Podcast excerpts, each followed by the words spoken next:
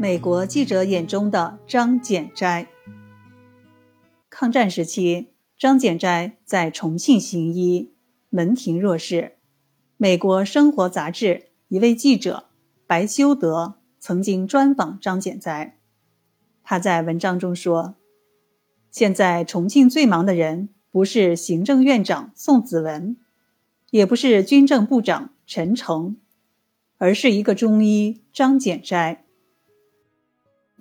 张简斋出诊时，官贵之家以小轿车相迎，按路程远近排列，前车一开，后车如长龙尾随，即一时之盛。期间如果有平民邀请，张氏路经其处，必下车诊治，虽卑相陋室，亦不嫌弃。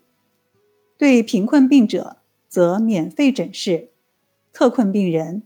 还在处方上标明免费取药，由药店与张氏结账。